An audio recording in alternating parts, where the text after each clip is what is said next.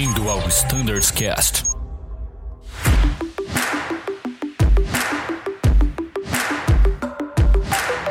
Fala pessoal que acompanha o Standards Cast, estamos aqui na finalização desse bate-papo sobre o MGO, ninguém fugiu da sala nem para tomar água, a gente tá aqui direto falando uma hora. Continuando então o nosso bate-papo, vamos lá sem maiores delongas, MGO parte 3.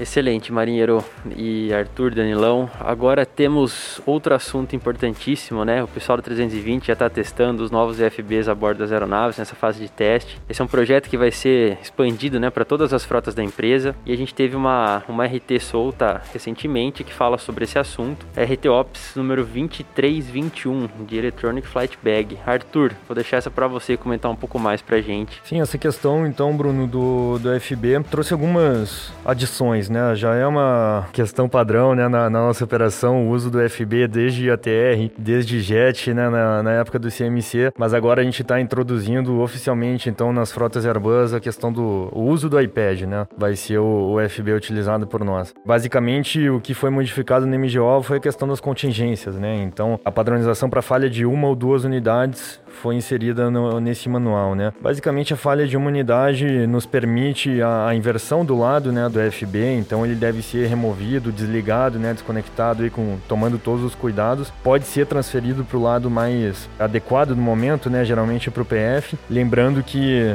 ao final do voo a gente vai ter que reportar, né, que a gente fez um swap aí de, de FBs para a Zutec garantir, né, que ele está bem instalado, que ele não teve danos, e se precisa fazer qualquer correção em cima. É, hoje a gente também pode seria triste, né? Ainda mais se a etapa fosse minha. Mas a gente pode trocar o para de fly, né? A gente pode inverter Também se não pode. quiser desmontar. É uma possibilidade.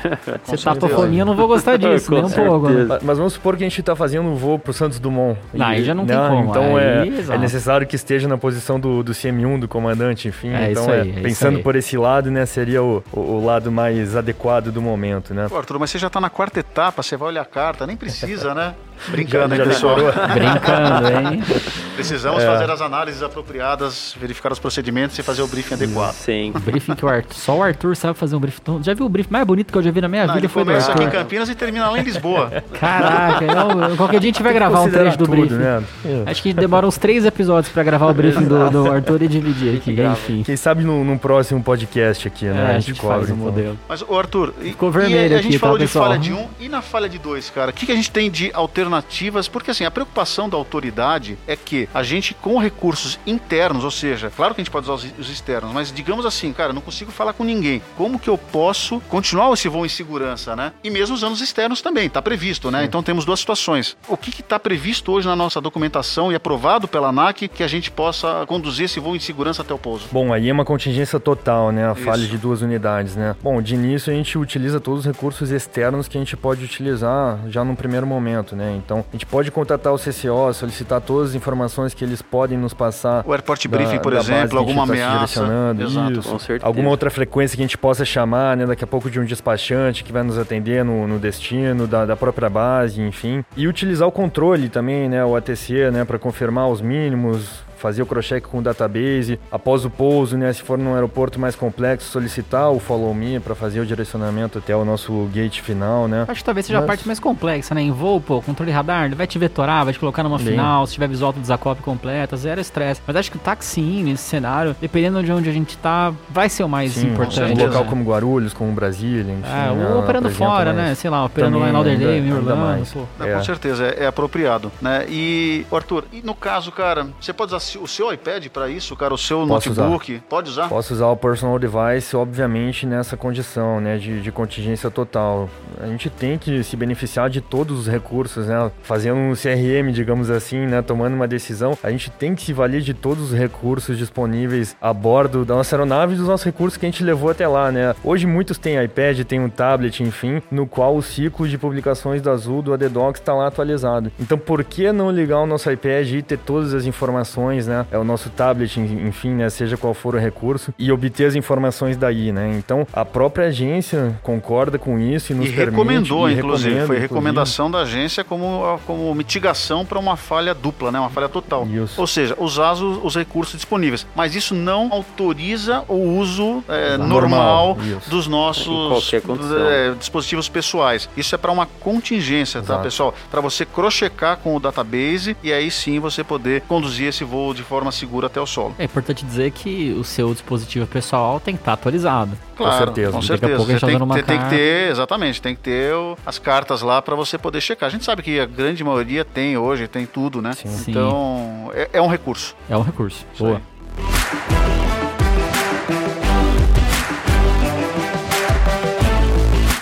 Bom, senhores, nosso papo tá muito bom, mas tem mais coisa ainda pra gente falar. Nosso Não papo tá bom, vamos conversar mais. Vamos né? conversar mais, exatamente. Vocês estavam achando que ia falar, temos próximos do final? Não, É. ainda não. Temos mais assuntos para falar. Bom, outra RT que é muito importante, que a gente utiliza muito no treinamento aqui da Azul e que a gente acaba fazendo pouco esse tipo de procedimento na rota é a questão do circling. É, é algo que gerou muita dúvida né, no simulador, gera ainda, e a gente vem trabalhando nesse procedimento, a gente vem trabalhando nesse item sempre, em conjunto com o pessoal de treinamento, para tentar deixar esse tipo de aproximação mais simples possível de entendimento e, de e- realização para o Com piloto, né, certeza. Maria? E por que, que a gente está tocando tanto nesse assunto? Entrou RT no MGO, etc. Porque é um requisito da ANAC, do RBAC 121. Né? Exatamente. Então é um requisito que seja treinado, né? Então, assim, por mais que seja pouco usual, ou talvez um piloto nunca na vida vai fazer um surf. Você já fez algum na vida real? Não Curiosidade, me lembro. que Sinceramente, fez, não me lembro, nem na, nem na versão executiva. Não me lembro também. Também Nunca não, fiz. não me lembro. Cara, eu fiz um, juro por Deus, em Altamira. Só também. Sim. Nossa, dei não me sorte. lembro. Pois é. Acho que teve que fazer, que era o que tinha. Exatamente. Então, É assim, raro, eu- mas tá lá, né? mas é pouco usual, mas é um requisito que a gente faça isso a cada 12 meses, etc. Então, temos que fazer. Só que a gente tem que criar o processo para executar. Essa é a maior dificuldade, né? O maior desafio, na verdade, né? O como fazer. Então, por isso que essa, essa RT trouxe alguns dados adicionais para a padronização de todas as Com operações. certeza. Quando que eu seleciono os mínimos? Eu coloco os mínimos na minha MDA. Quando que eu seto a remetida? Arthur, comenta um pouco mais pra gente sobre essas dúvidas recorrentes. Sim, a, a grande questão de tudo isso, o que, que é, né? A gente utiliza sempre o CDFA, né?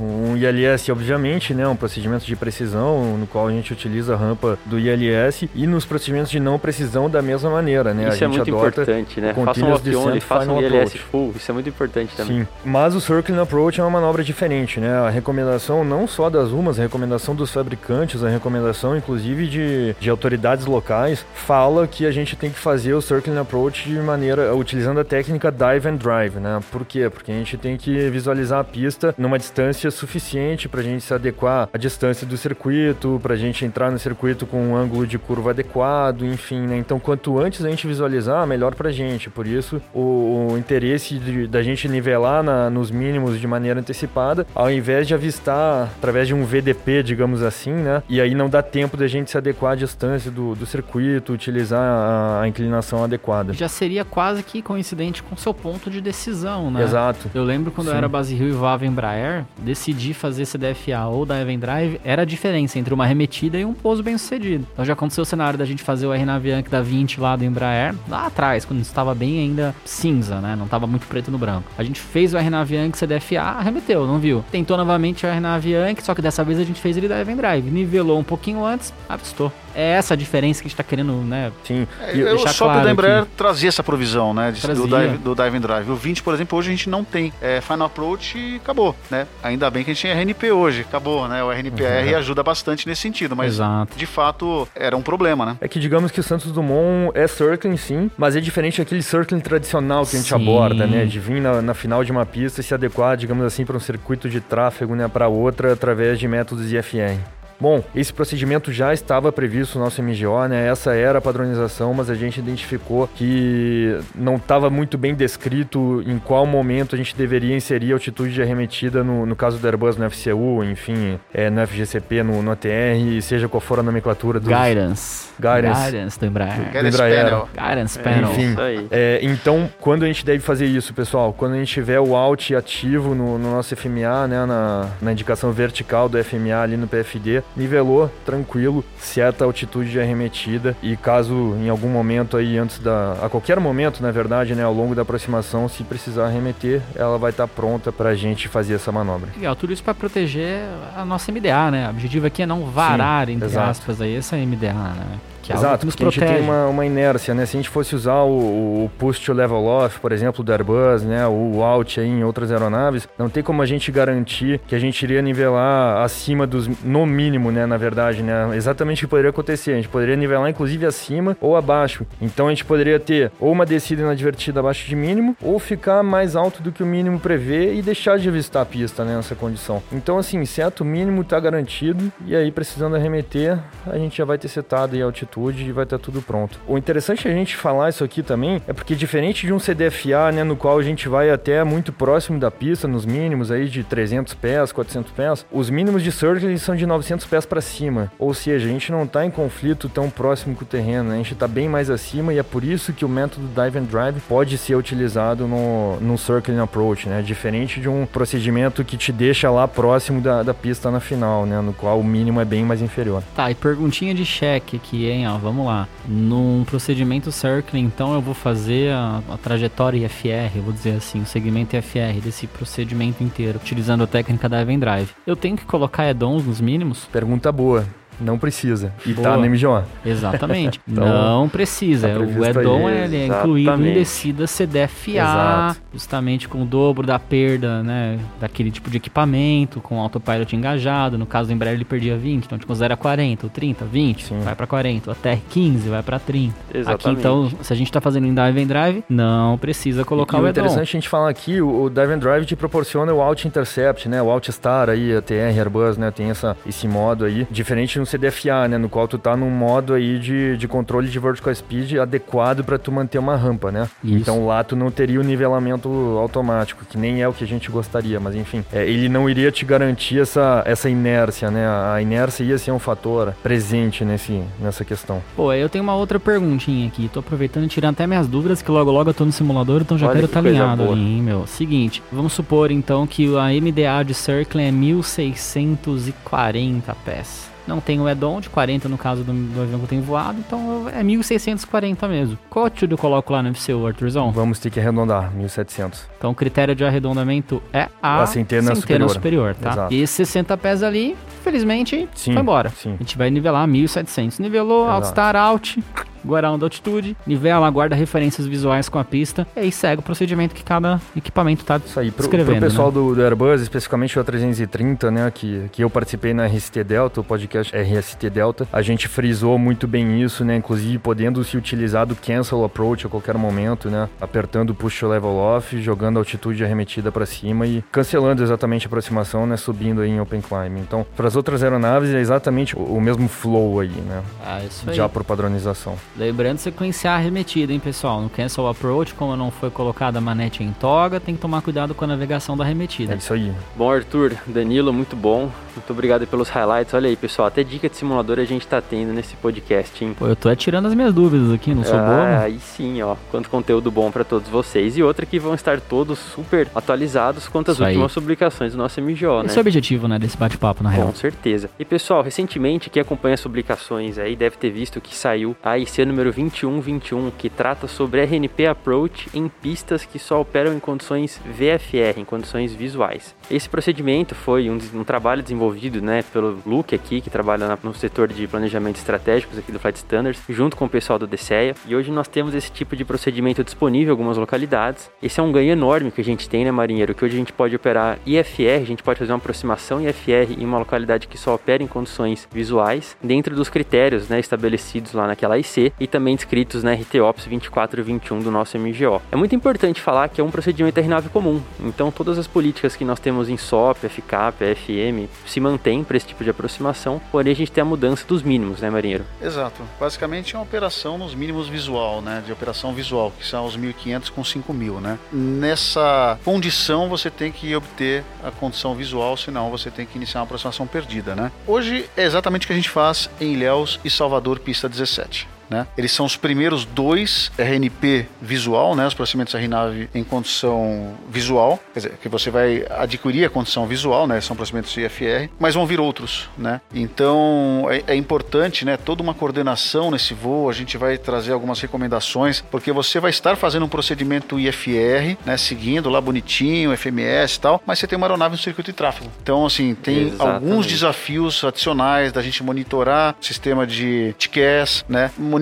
a FCA ou a frequência da localidade, como for. Assim, tem alguns desafios, mas isso vai cada vez mais, especialmente nessa operação da Amazônia, etc., cada vez mais isso vai estar presente. E é legal, porque o, o piloto pode fazer a descida, né? Desde o seu cruzeiro balizado, com uma carta, com um procedimento publicado, né? Não requer a interpretação de uma carta de rota para saber até onde eu posso descer, ou como determinar, ou observar um MS azul. Então, assim, vai trazer muito conforto, né, para o piloto executar esse procedimento. Com certeza, inclusive numa né? Se ele fez o procedimento e não avistou, a condição Sim. não estava FR, ele arremete, ele não cancelou o plano dele FR nesse momento ainda, né? Se ele Exatamente. descer até os mínimos e não avistou, você arremete, você vai continuar com o seu plano FR, você pode subir para um nível, enfim, seguir sua rota de alternado. É, exatamente. Ou senão você deu o visual, você vai cancelar e seguir. Segue pro pouso. VFR. Exatamente. Exatamente. Mas acho que uma coisa que é legal comentar é o seguinte: o espaço aéreo onde eu tô voando, apesar de eu estar fazendo o procedimento IFR, ele não me protege nem me separa de tráfegos, sejam eles IFR ou sejam eles de VFR. Eu não tô num classe Charlie, num classe Alpha ou num classe Bravo da vida. É, tá? depende, depende da localidade. Dependendo exato, da localidade. exato. Pode ocorrer. É Pode onde vai ocorrer com ocorrer. uma frequência, na verdade. É, Exato. Então é importante que a nota que o MGO traz ah, de nós operando nessas condições, reportar absolutamente todas as posições na frequência Exato. adequada, tá consciente do tráfego ao redor do aeródromo, porque pode acontecer de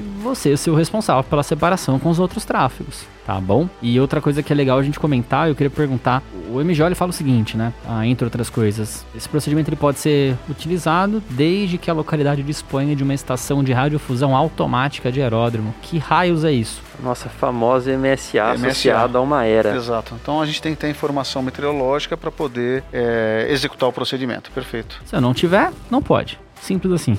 Fechou? Fechou. Bom, e a gente sabe que num circuito de tráfego a nossa estabilização seria de 500 pés AGL, né? Quanto ao RNAV visual, quantos pés AGL a gente precisa estabilizar a aproximação? Pergunta perspicaz, hein? Quem que se, Essa a- daí se é, atreve é a venenosa, é para dar, dar confusão. Mas Do- é mil pés, tá, pessoal? Então é um procedimento IFR, você tá com uma aproximação straight approach, né, em linha reta. Então a gente mantém os mil pés pra, como critério de estabilização. Muito bom, pessoal. Acho que a gente esgotou ali as- os principais highlights das RTs relacionadas ao MGO. RTs que foram ah, e serão incorporadas em breve, né, pessoal? E, e é importante que a gente esteja ciente de todas elas também.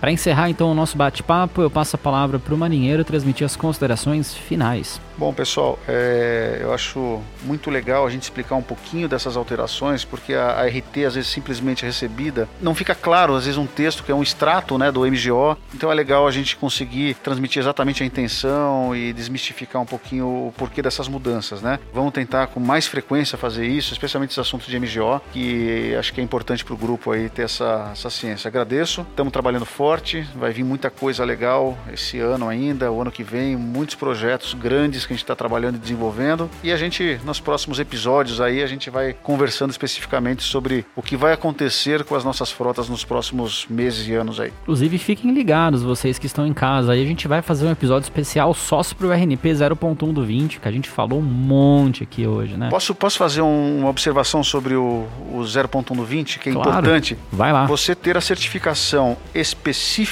do 0.1 não autoriza a fazer o 0.3. Então, ou seja, a gente só pode no 320 operar no Santos Dumont nos procedimentos aprovados. Posso fazer em Exatamente. Caxias, Chapecó, Joinville, Campinas? Não. Nós não temos ainda a certificação 0.3. Estamos buscando. Parece estranho que você, tá- você tem o mais difícil e não Ah. tem o mais fácil, né? Assim, numa leitura simplista. Mas é o fato, tá? O 0.1 é do procedimento, da localidade. Ela não é genérica. Exato. Beleza, pessoal? Isso é, um- é importante estar tá, tá bem, bem na cabeça de todo mundo aí. Muito bom. Encerrando com chave de ouro, então, hein, Marielle? Informação importante aí para os aviadores do A320. Arthur, considerações finais, my friend. Bom, pessoal, só agradecer por mais oportunidade, mais um convite, também colocar todo o nosso time à disposição, né, de dúvidas, sugestões e inclusive eu também, né, me coloco aí sempre à disposição. Fico na escuta, obrigado e até a próxima. Show de bola, Brunão. Fala Danilo, pessoal que acompanha o Nerdscast, muito obrigado por mais esse episódio. Acho que a gente conseguiu falar bastante aí dessas últimas RTs, das últimas atualizações do MJOY. Como eu disse, o trabalho não para, a gente continua com muito serviço aqui dentro, muita coisa para atualizar, muito manual para mudar, principalmente para facilitar a vida de vocês e deixar os nossos manuais sempre atualizados em relação às últimas certificações e regulamentações. Pessoal, muito obrigado. Ótimos voos a todos. Qualquer dúvida, sugestão, vocês sabem o nosso e-mail, standardscast.voiazul.com.br. Um grande abraço a todos e tchau!